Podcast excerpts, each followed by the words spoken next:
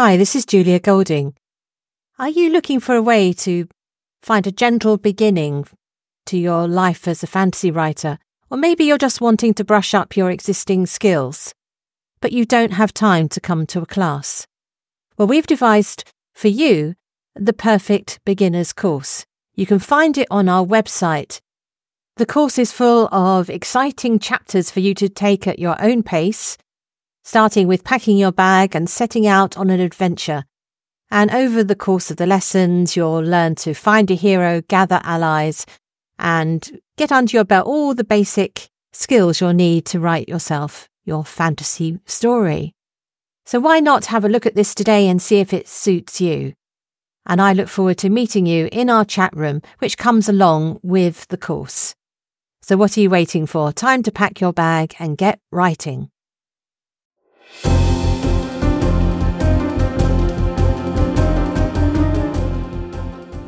Hello, and welcome to Mythmakers. Mythmakers is the podcast for fantasy fans and fantasy creatives brought to you by the Oxford Centre for Fantasy.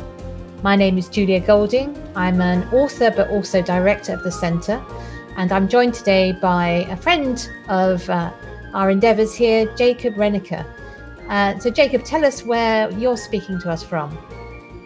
I'm coming to you now from Seattle, uh, Seattle, Washington uh, the United States, and uh, just moved here, relocated from Los Angeles area. So, change, little change of scenery. It's from what I can tell uh, so far. It's a little bit closer to uh, to Tolkien's uh, environs than uh, kind of the more desert-like at times uh, and quite congested Los Angeles area. So you basically moved from Harad, and you're now somewhere a bit more like Bree or the Shire, um, right. or even a bit further north.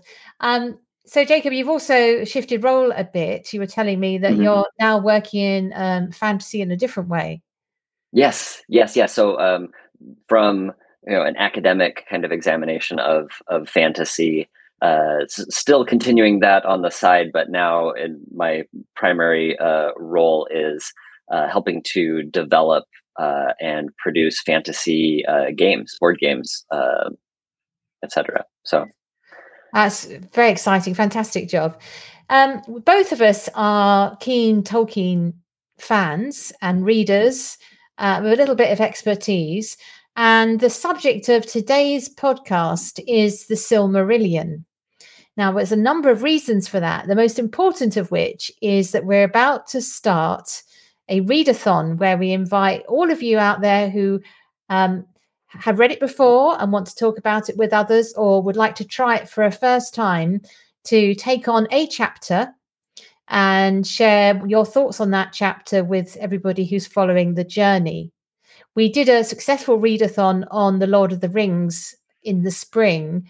Put this out to public vote. I think the choices were The Hobbit, The Silmarillion, or one of the Narnia books. And The Silmarillion picked the Hobbit at the post. And I'm actually very proud of the choice because it means we're really kind of going to ta- tackle the harder stuff. So if you have thought of reading the Silmarillion or tried it and failed, hopefully um, the conversation that Jacob and I will be having will ease you into reading it again. So, first of all, here's an easy ball, Jacob. What is the Silmarillion? You know, what's it all about? If you've right. just put so, down Lord of the Rings, what happens when you pick up the Silmarillion? there's yeah, it, it, depends. If you if you've just finished Lord of the Rings and you pick up the Silmarillion, expecting it to be a lot more of the same, it's it's really it's it's it's quite different. Um, there's there's similarities. There's a lot of intersection there. Um, but I guess yeah, the place to probably start and before you cracking open the Silmarillion, if you haven't before, um, one of the most important things to understand is kind of contextually what what the Silmarillion is, and that is you know, the series of stories. Um, it's not a series of stories; it's a collection, really, of stories uh, that kind of flesh out Tolkien's secondary world. Um, what you might hear referred to as the Legendarium, or you know, Middle Earth, sometimes is, uh, but that's uh, you know, te- technically doesn't quite cover everything that's in the Silmarillion because um, there's a lot more uh, outside of that. But essentially, if, you, if, you if you're just coming from Lord of the Rings, it, this is essentially you know all the the stories uh, from which the Lord of the Rings emerged. Um, and they weren't created in kind of a chronological, systematic way. This was really kind of an organic kind of springing forth of ideas that Tolkien had started in the, you know, starting in about the 1910s or so, where he starts kind of putting these down to you know, pen to paper until his death in 1973. He's continuing to kind of I, I, I, like to think of the Silmarillion, his his work that becomes kind of codified uh, in the Silmarillion as kind of a garden, right? Where he has all these different ideas and he's pruning and he's going back and sometimes he's pulling them out and putting in something new that's kind of close to it. But it's this kind of ever evolving. He was never completely finished with it. He was tinkering up till the very end. Um, and so you have all of these different stories. Some of them are well developed. Um, other others are just kind of simple sketches. Um, some are kind of philosophical essays on different ideas within there.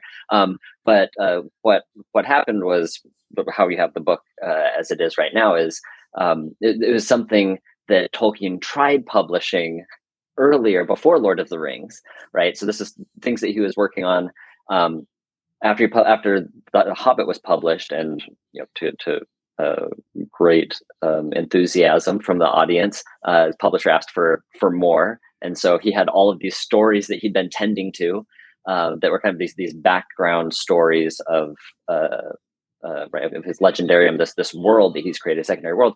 And he handed the publishers a few chapters uh, of this, and they said, "Nope, like that's this is not the Hobbit. We want more Hobbit." And so what he ended up doing was kind of striking kind of, I, the, what I feel is kind of a middle ground between this kind of like larger, more epic history of an entire of, of an entire world universe, uh, in essence, and uh, and the the adventure, fast paced story um, with a lot of dialogue in The Hobbit, and that's where Lord of the Rings uh, kind of grows grows out of there. Um, but so Lord of the Rings gets published, and then you know people are clamoring for more Tolkien Tolkien passes away, and so his son Christopher is left with you know the publisher saying like, "Hey, we know that he was working on things. Get us some more of that. We want more. Everyone wants more." And so Christopher has to file through all of these different stories in different stages of completion, put them together, create some sort of kind of coherent narrative uh, arc from them, uh, and flesh them out really. And so he does so um, pouring through the materials himself. He has help from a fantasy author, Guy Gavriel Kay, um, who helps kind of create some kind of connective narrative threads between these stories that weren't that Tolkien hadn't you know sat down and kind of put everything out in one in one go. Um, and so it, it, ends up and and apparently Christopher was under a lot of pressure uh, to get this done quickly. So he puts it together, gets it good enough, and then ships it off. And that's what you have in your hands is this kind of posthumous collection of larger stories in varying degrees of completion that Tolkien had about this, you know, this, this world uh, that he that he created. Yes, and it, as people are probably aware, there are other follow-on papers that Christopher Tolkien edited. Um, I think it's fair to say that the Silmarillion feels more polished and more complete than some of them. So um, it's it, you know you would be getting a satisfying read if you read the Silmarillion. It's not uh, it, it's not quite as unfinished as the Unfinished mm. Tales, for example, um, as the as the name suggests. So that's the sort of the history of how it came to be written it was definitely really what Tolkien loved. I think this is what thing to understand is it's the fertile material, as you said, it's the soil out of which his garden grew. So um, here I've got actually it's a first edition of the Silmarillion, um, and looking at the pen, uh, the table of contents here, you see that it's basically in um, Right, it's in four bits, really. Uh, forgive me for my pronunciation, but the first one is the Ainulindale, which is a sort of creation setting up story.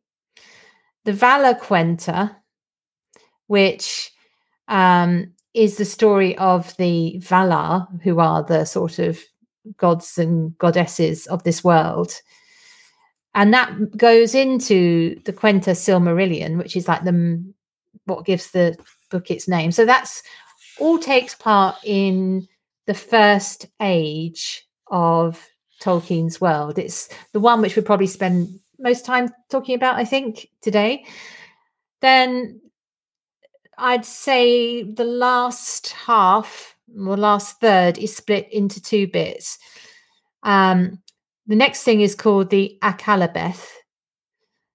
Don't get scared off by these titles. They're just titles. Basically, that's the subtitle of that is the downfall of Numenor. That takes place in the second age, and we'll spend some time talking about that because this is Rings of Power territory. And then the last section is called, helpfully, of the Rings of Power and the Third Age. And that is partly in the Second Age and obviously partly in the Third Age. So that's the table of contents. But do you want to sketch out in a little bit more detail um, let's start with the the form of creation that we read about what's going on there. Um, we all know the biblical versions of creation. What is Tolkien's um, sort of myth of creation that he uses? Yeah, and this is fascinating. So my what really hooked me was this beginning was the very beginning part because of my uh, you know academic uh, area of expertise in kind of world historical mythologies, um, you know, belief traditions, uh, you know, stories, tales that connect with gods, uh, monsters, etc. Uh, so the yeah, so the f- first section, this uh, Ainulindalë, uh, li- literally means there you are. That's the, that's how you say it. Ainulindalë. Thank you. Ainulindalë. Uh, so literally it means the music of the Ainur. Uh, so Whereas you have, for those uh, readers familiar with the Hebrew Bible or uh, Christian Old Testament, um, Genesis, uh, first chapter, you have kind of God speaking, uh, kind of commanding the world into into existence in different stages. Um, and uh, you know d- different worlds you know different world uh, areas cultures have different myths you know co- cosmogonic myths which means like the creation of the cosmos or the ordered world around us um, so Tolkien is the the name of this, you know, Ainulindalë, the music of the Ainur. His kind of overriding metaphor for creation is music, is song, right? So you have few different characters. You have um, uh, Iluvatar, who is the this kind of primary large deity. This that's kind of could be equated with the kind of Judeo-Christian God um, in, in some ways. But again, making equivalence is something that I um, want to get to when we get to the Valaquenta, talking about a little bit, and, and Tolkien's pantheon. But it's it's this kind of the, the primary main, uh, all powerful, all knowing um, deity that's behind it. And this uh, Iluvatar, and again, like Julia said, the names don't let the names throw you off. So that's one of the things that might trip readers up is running into these names that are so foreign and you're not used to seeing in Lord of the Rings or Hobbit or anywhere else in the world for that matter. Um, so these words, you, the more that you hear them, it's good to you know reference charts. There's plenty online that people have kind of helpfully put together lists of gods, lists of genealogies, relationships between these different characters. So absolutely, don't feel. Uh, there's one thing that I would like to get to, to new readers is you you're not alone in reading this. There's a number of people who are also reading this and people who have provided helps and different things. So toward the end of our conversation, I think we'll go through some of the resources that would be helpful. But this is just, you know, kind of try to whet your appetite, give you a kind of 30,000 foot view of what we're looking at. So, the, so again, I, Ainulindalë, all powerful God, um, then commands, you know, brings forth these kind of minor deities, uh, beings of, of power, uh, who are themselves, he brings it, this, this all powerful God brings them to create with him. And they do so through song. Um, and each of them sings something. He, the, the this uh, Iluvatar, this god, kind of pro- he he proposes a theme uh, a musical theme, and the different individual uh, uh, you know powerful beings that he created kind of each riff on that in their own way. And it's, it's kind of jazz. It's jazz, it? yeah, right, right, right. And the they, world is created like by jazz. it really is, yeah. And so and and that's that's what happens and they're and they're kind of working together figuring out how to work together and play off of one another and then uh, one one of these uh, beings of power uh, kind of wants a solo all the time, and so it kind of goes louder and louder, and kind of throws off the others, um, and kind of throws everything into chaos. And then the Ainulindalë is a story of you know how the group and this god deal with this commotion uh, that's kind of destructive, chaotic um, uh, participation of one of these in, in different rounds and then ultimately what they sing uh the god put, you know has them create into being. So that's kind of like the initial like blueprint outline of everything that's happening and then they go in and the world is created and they kind of recapitulate this song uh, into reality. This something so, so there's some wonderful things I just want to pick out of that. So um, Melkor, who also gets known later, he's renamed Morgoth by one of the elves, but he's yeah, the Feanor, who we'll get to a yeah. lot. yeah. Um, he is the one who wants to sing his own song. And we were referring, we were having a chat before we started talking about how this is described as him ending up sounding just like brass instruments. So, for those of you who are wanting to find connections to Lord of the Rings films that they love, please note that Howard Shore has read The Silmarillion because, um, he, or intuited it because all of his ways of um, characterizing the evil side is to use a lot of brass, which is mm. entirely uh, appropriate. The other thing about it is how beautifully it reads. Now, it's got a wonderful poetry to it, but it's also got lots of surprises. It's like um, there's waves of creation. Uh, imagine it like waves on the shore, sort of again and again.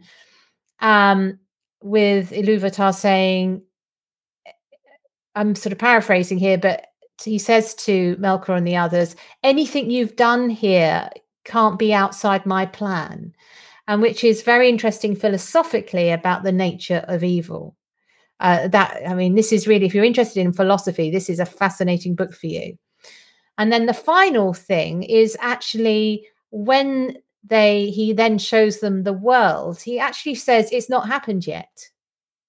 Creation hasn't happened. So they decide, some of those who've been in part of the scene decide to go in to the world to create the world they've already sung about.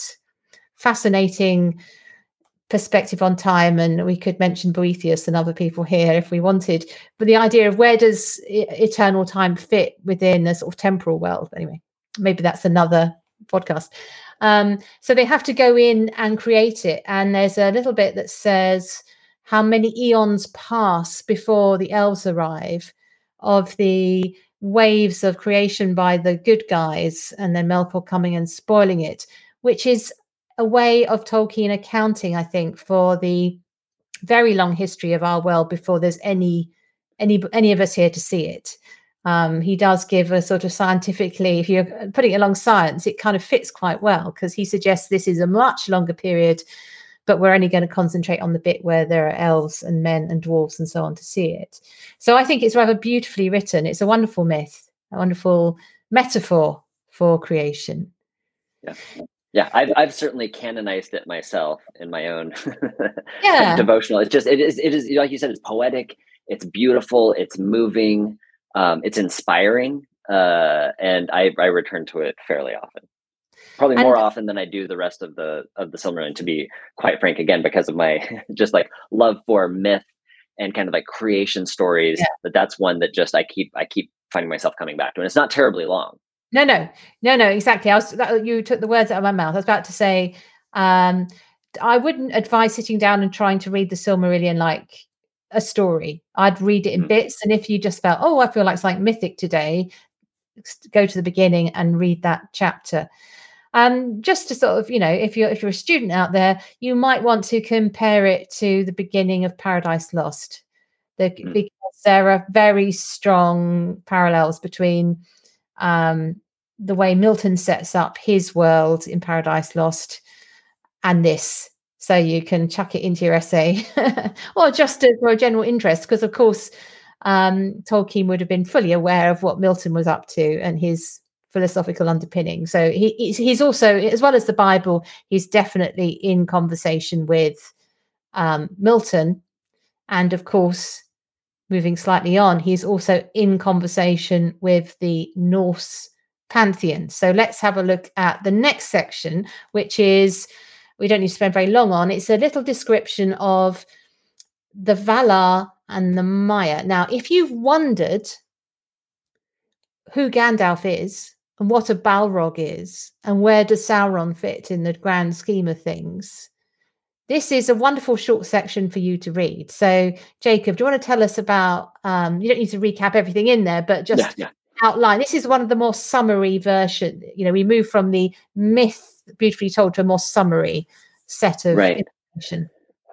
Right. So this is just you know Tolkien's kind of brief overview of kind of the ruling powers uh, of this this world uh, that he's created. So Arda, and there's different. Yeah. So you get into the the universe itself is created, and then within the universe there's this world, um, which is referred to as Arda, which you know this is is equivalent to Earth. You know what, what we're on right now.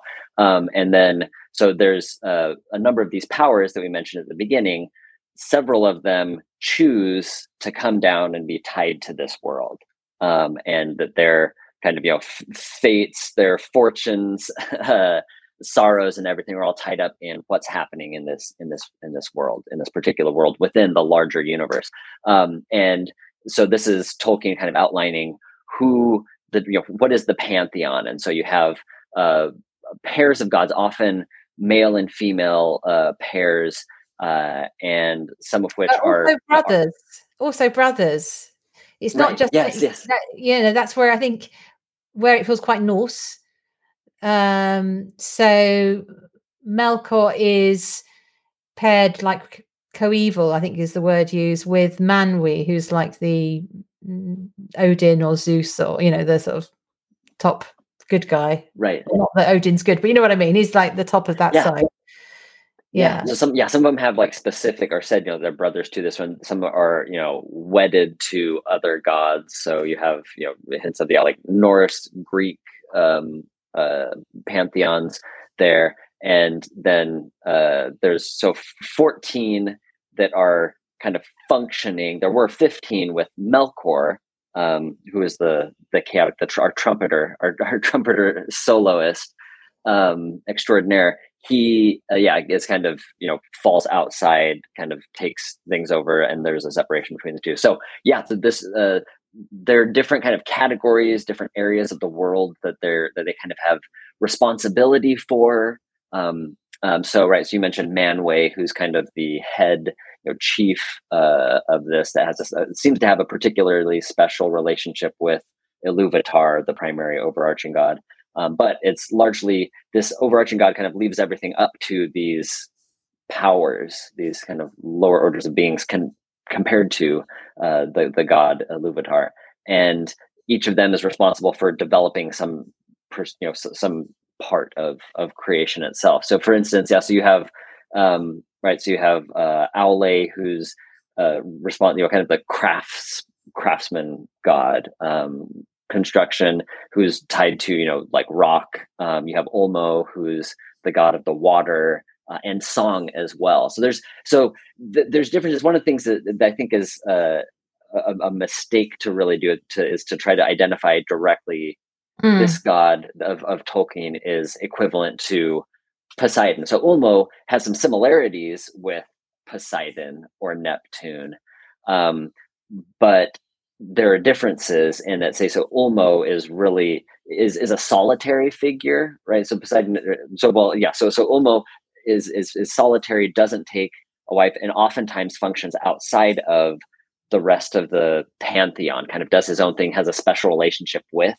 uh, elves uh, and and and humans and uh, he also is really enamored with song, and so you see that uh, the song of the Ainur it said is the, the, analogy that you used, uh, Julia, about waves, about creation kind of happening in waves.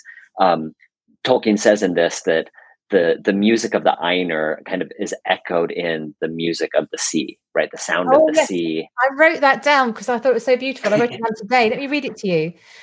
Yeah, and it is said by the Eldar that the water that in water there lives yet the echo of the music of the Ainur more than in any substance else that is in the earth.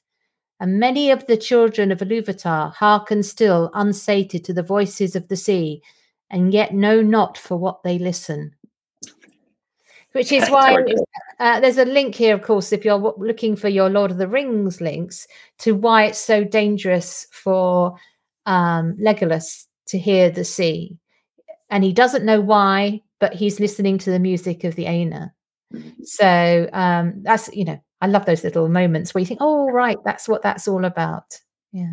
And that's, and that's right. The, the reading, one of the big things, I think uh, a reason for encouraging you know, audience members to pick up the Silmarillion is it enhances, if you like Lord of the Rings, this will only enhance your reread of Lord of the mm. Rings so it, it yeah you, you you pick up on different things that are laying behind this that tolkien doesn't spell out specifically but this is like we mentioned the soil from which lord of the rings is is growing so everything you read here is going to only heighten your appreciation for understanding of what's happening in lord of the rings absolutely so belief beneath the valar is like a none of these words quite work but archangels or something, mm. angelic beings or beings of power um, who were called the Maiar.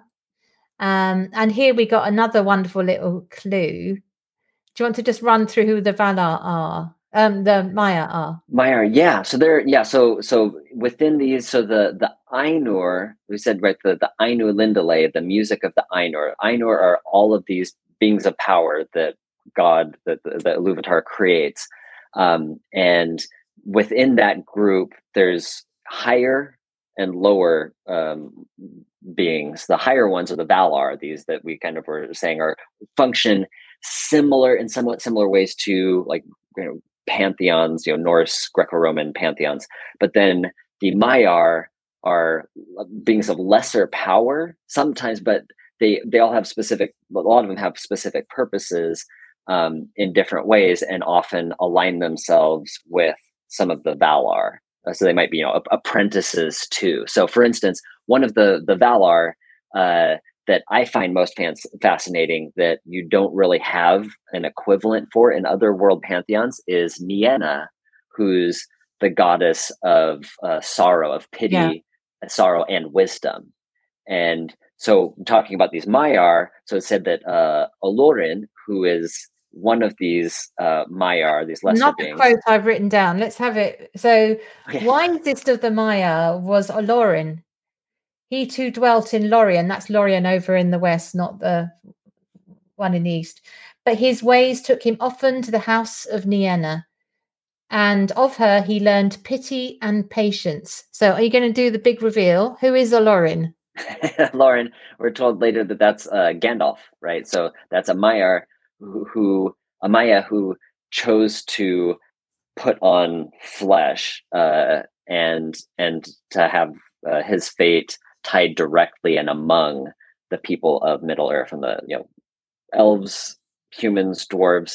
Uh, yeah, so that so every time so this again so like reading this one that's one of the biggest things that it did for me was opened up this different avenue that then I saw what Gandalf is doing in Lord of the Rings in a completely different way. So he's an apprentice to this goddess of weeping and wisdom. And so she's also, and her music is also featured in the uh, Ainulindalë, the creation where th- there's this kind of overarching sorrow yeah. that kind of weaves its way in creation, but it's it's a sorrow that is generative. It's not kind of a depressing sorrow, but it's a sorrow that is leading ultimately to wisdom and good uh, in in the end. And so that's what Gandalf is doing here is kind of a emissary, if you will, for this goddess Nienna, um, a disciple of Nienna, and that's why when he talks about pity to Frodo, right about about Gollum, that's coming from his experience and training with this goddess of of of pity and sorrow and wisdom. And because you know sorrow and wisdom kind of come hand in hand from the perspective of that goddess that's kind of her thing is how sorrow can be generative of wisdom and so you'll see so if you read the Silmarillion if you haven't to this point and if, if you don't get anything else but just you know looking at these gods and following you know this goddess of weeping and she does a number of other things with with the gods um, that, that are really interesting and important for the world itself and the lights that's tied to the you know, the Silmarils and the Silmarillion proper that we'll talk about. But if you get nothing else like that, just following that thread with the, uh, the Maiar, this lesser being of power, Olorin, who then takes on flesh and becomes Gandalf, and understanding that that that alone, I think, can help change uh, and deepen your reading of Lord of the Rings um, all the way through, and Hobbit for that matter. Yeah, and there's t- um, three more. I mean, because we could spend go forever. Yeah, yeah. talking about this. But, it's a thick book. Yeah, so there's three more Maia to highlight. One is Sauron is also a Maia. So he is um, that's where a lot of his power comes from. Um, and and so are the Balrogs. So when Gandalf says, you know, he's really shocked when he finds a Balrog, they're supposed to have all, most of them are supposed to have been destroyed at the end of the first age. Um, he knows it's, he says something about it's not a foe that you can match. You know, he knows it's on his level rather than on their level. And then the last one is a Maia called Melian, who is very, very important in the first stage. Um, so let's move now to the Quenta Silmarillion. Now, we obviously can't cover this, but just reading it, you'll find when you look at the table of contents that it breaks down into um, quite readable sections. It's very well divided up. The first part of it is the story of um, how it's basically the story of how the world is lit. it might sound strange, but uh, it starts with the trees. So if you've been watching the Rings of Power, um, they mention the trees briefly. And if you were confused by that, you can find the explanation in the Silmarillion. And these beautiful trees are destroyed. This is me really rapidly going forward. Really, um, they're destroyed by Melkor, who has with him an enormous spider. What's the name of the spider?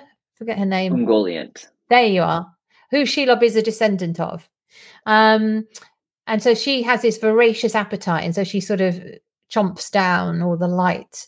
And the only light that is left is with is captured in some jewels which were made by an elven smith called Fëanor. Fëanor? Where do you put? Fëanor. Yeah, I'm never quite sure about the emphasis there. It's over the yeah. Uh, Fëanor. Um, and but he has a sickness of craftsmanship, really, which is a recurrent problem in this world. Um, he doesn't want to let go. And so uh, when these jewels are taken um, by Morgoth, who runs off with them, um, he decides he won't share the light. He wants to go and get them back for himself. But he sets it up like a crusade. And this divides the elves. I've, I've skipped over the fact that the elves have been created. I'm really sorry, but we haven't got time. the elves were created, invited to go and live over in the west. I should have said that. Um, anyway, so Fëanor and his supporters set off to regain the Silmarils, and that's the big, big, big driver of the first age. Now, I think it's helpful just to point out the family trees here. So we've got Fëanor, who the parent of um, is somebody called Finwë and his wife, I think Míriel. Um, they have three sons. Am I getting correct me if I get yep. this wrong? Right. Yeah. Yeah. Three sons. Uh, Fëanor well, total. has, yeah. Yeah. He has a whole range of sons under him who are like his sort of um, supporters, like his clan. And then his brothers, this is where it gets interesting because we all meet lots of characters um, that you recognize. His, in fact, there's a helpful family tree in the back of the. Um, if I can show that, if you're watching. Um, his brothers are Fingolfin, half brothers, in fact, and Finarfin. And in the Fingolfin family line is Gil-galad, who is the king that you see in Rings of Power, um, and ending up at Elrond and Elros. So that's that bit. And then Finarfin, one of his children is Galadriel, and her brother, she has a number of brothers, but um, her brother Finrod is the one that I think you saw at the beginning of the Rings of Power. So it's quite a tight family group. And just to point out here, Galadriel is very old. She is one of these Noldor, that's the name of that group, and she's one of the elves who goes on the crusade. But importantly, she isn't um, responsible for the next big thing that happens, which perhaps you could take over, Jacob, and tell us about the the evil amongst the elves. Yeah, so right, so so Fëanor um, is kind of driving this.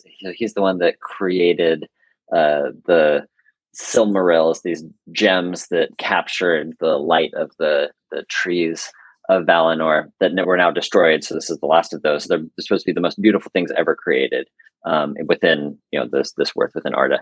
Um, and uh, so when they're stolen by Melkor, he makes an oath, and his children make an oath uh, to that they will not rest until you know they retrieve those. And so they so and then anyone that they will slay anyone who you know holds you know touches holds keeps uh these um that doesn't return it directly to them.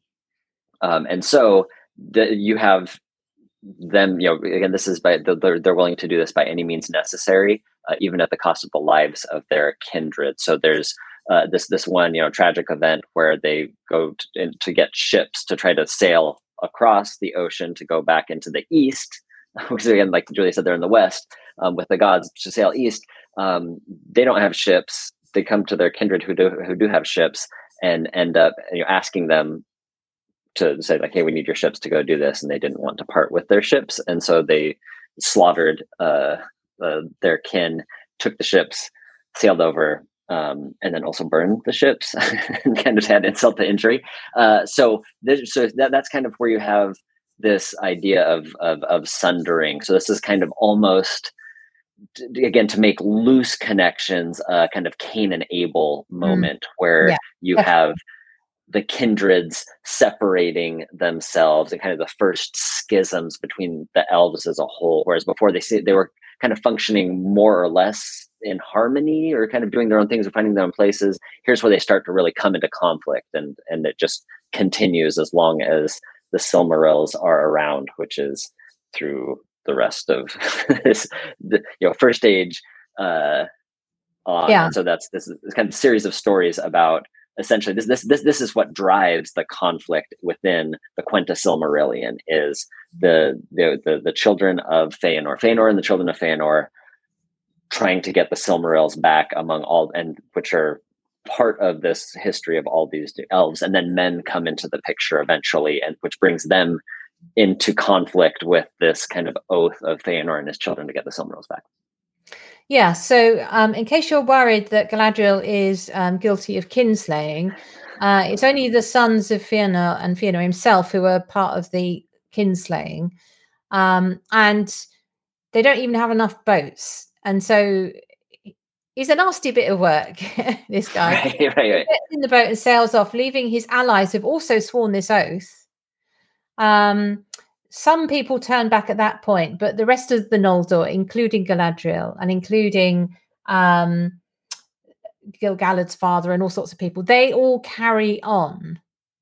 Um, yeah, right, right. They have to go across the northern, like the ice passage across the north. So, you know, yeah. the equivalent of Alaska. They have to go over that bit. um, It's a beautiful uh, name. Is it the the Helcaraxë? It's the the, yeah. the land of grinding ice. So this is just yeah. And many people, many of the elves die at that time. So they obviously arrive in Middle Earth, still bound by this oath, um, but not very pleased, obviously you know, horrified by the actions of Fëanor and and um, children. And they're also under a doom so a, a, curse. The valar say that you've chosen that you can't come back. So one of the um, just to do a link forward to the rings of power series um, one of the things they've not followed through is that galadriel as one of the noldor is under a particular doom that she can't go back to the west other elves could so all that stuff about you've been given a special ticket back that that's not right in terms of the Tolkien story. Um, and in fact, her journey isn't completed until she resists the power of the ring later on. It's like um, one moment where finally she can go into the West. Uh, so that story arc is beautifully described. You can pick it out of the Silmarillion. So you want to might want to delete that bit from your memory of the Rings of Power because kind of it doesn't quite work with Galadriel's story. It's a better story that Tolkien's come up with. Um, okay, so we can't go into every single story here, but what we do get is a collection of quite often pairs. Um, so brothers and sisters. There's a lot of tragic stories, brothers and sisters, uh, love story. And of course, one of the stories that we can't overlook is the marvelous love story of Beren and Luthien. Jacob, do you want to tell us a little bit about the importance of this story in the sort of Tolkien mythos?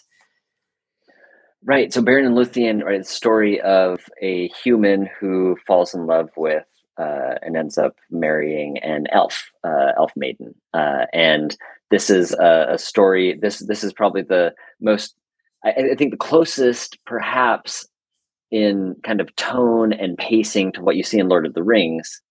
Uh, so you can read just you, you can pick up the story of Beren and Luthien and read it through, and I think it's very readable uh, and engaging. And it's this wild adventure with uh, a hero and heroine. The heroine saves the hero several at different times.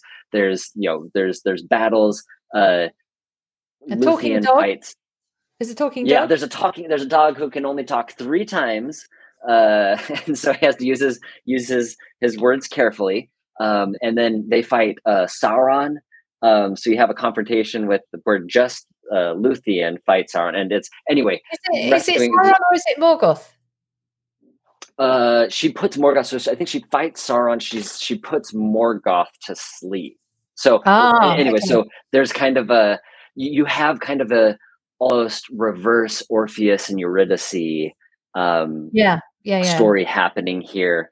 Uh, and so, yeah, their, their task uh, ultimately. So there's, there's something to do with them again, which said Melkor stole the Silmarils, right, and has them in a crown. And so these two brave Angband and the hosts of uh, of of Morgoth uh, to go take one of these back to um, Luthien's father, so that he can have her hand in marriage. Uh, so quite a task. Anyway, so this is it's a story of and there's there's sorrow. There's and I, I, don't want I don't want to spoil anything for people who haven't read it yet. But there's there's changing of sorrows. There's yeah there's there's real there's uh new catastrophes right these moments of unexpected uh joy and surprise in the face of defeat and sorrow um and ultimately so this kind of becomes a paradigm for the uniting of different peoples, right? Humans, elves, um, of you know the you know, worldly with the kind of like higher artistic, beautiful, and this story of elves and men kind of uniting gets recapitulated time and again, even unto right. So we have uh, in Lord of the Rings, Aragorn and Arwen, their love. We, we see um, Aragorn singing parts of this song of this story in Lord of the Rings. So if you want that kind of the full uh, story of what happens here and why Aragorn would be singing this and identify so much with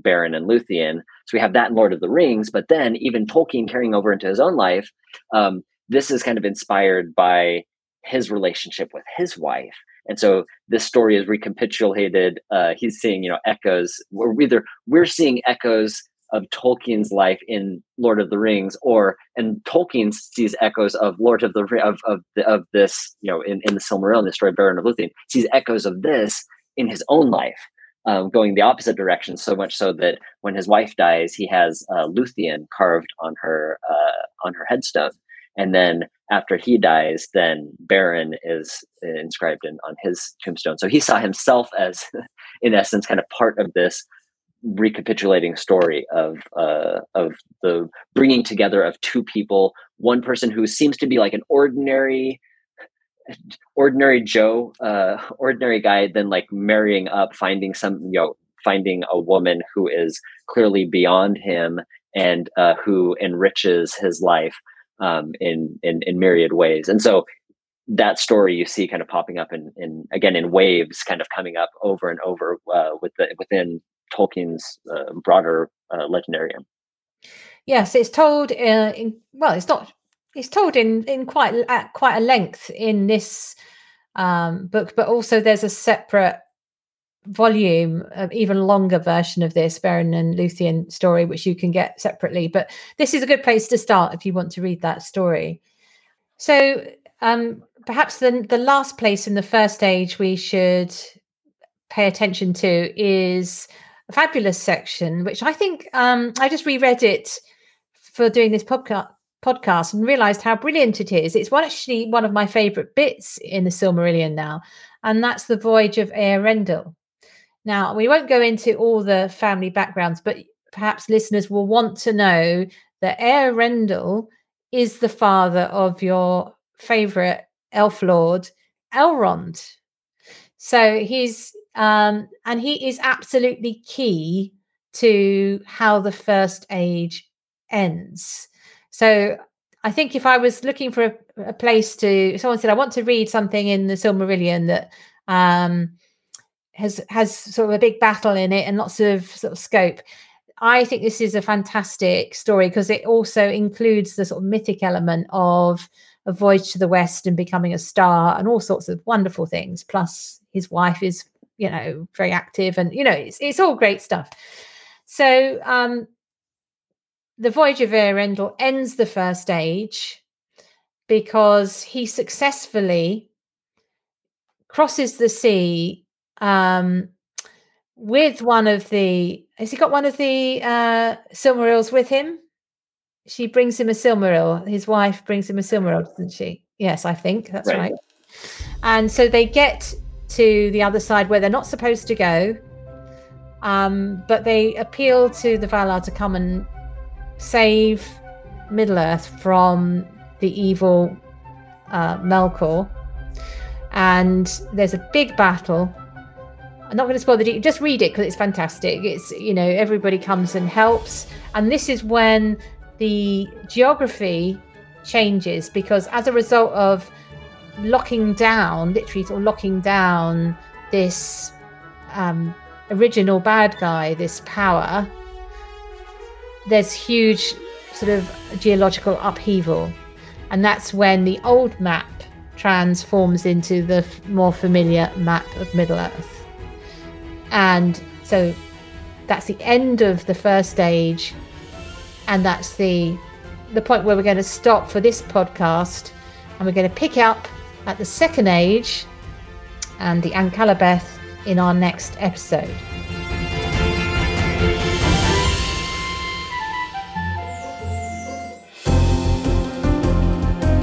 Thanks for listening to Mythmakers Podcast brought to you by the Oxford Centre for Fantasy. Visit oxfordcentreforfantasy.org to join in the fun. Find out about our online courses, in person stays in Oxford, plus visit our shop for great gifts. Tell a friend and subscribe wherever you find your favourite podcasts worldwide.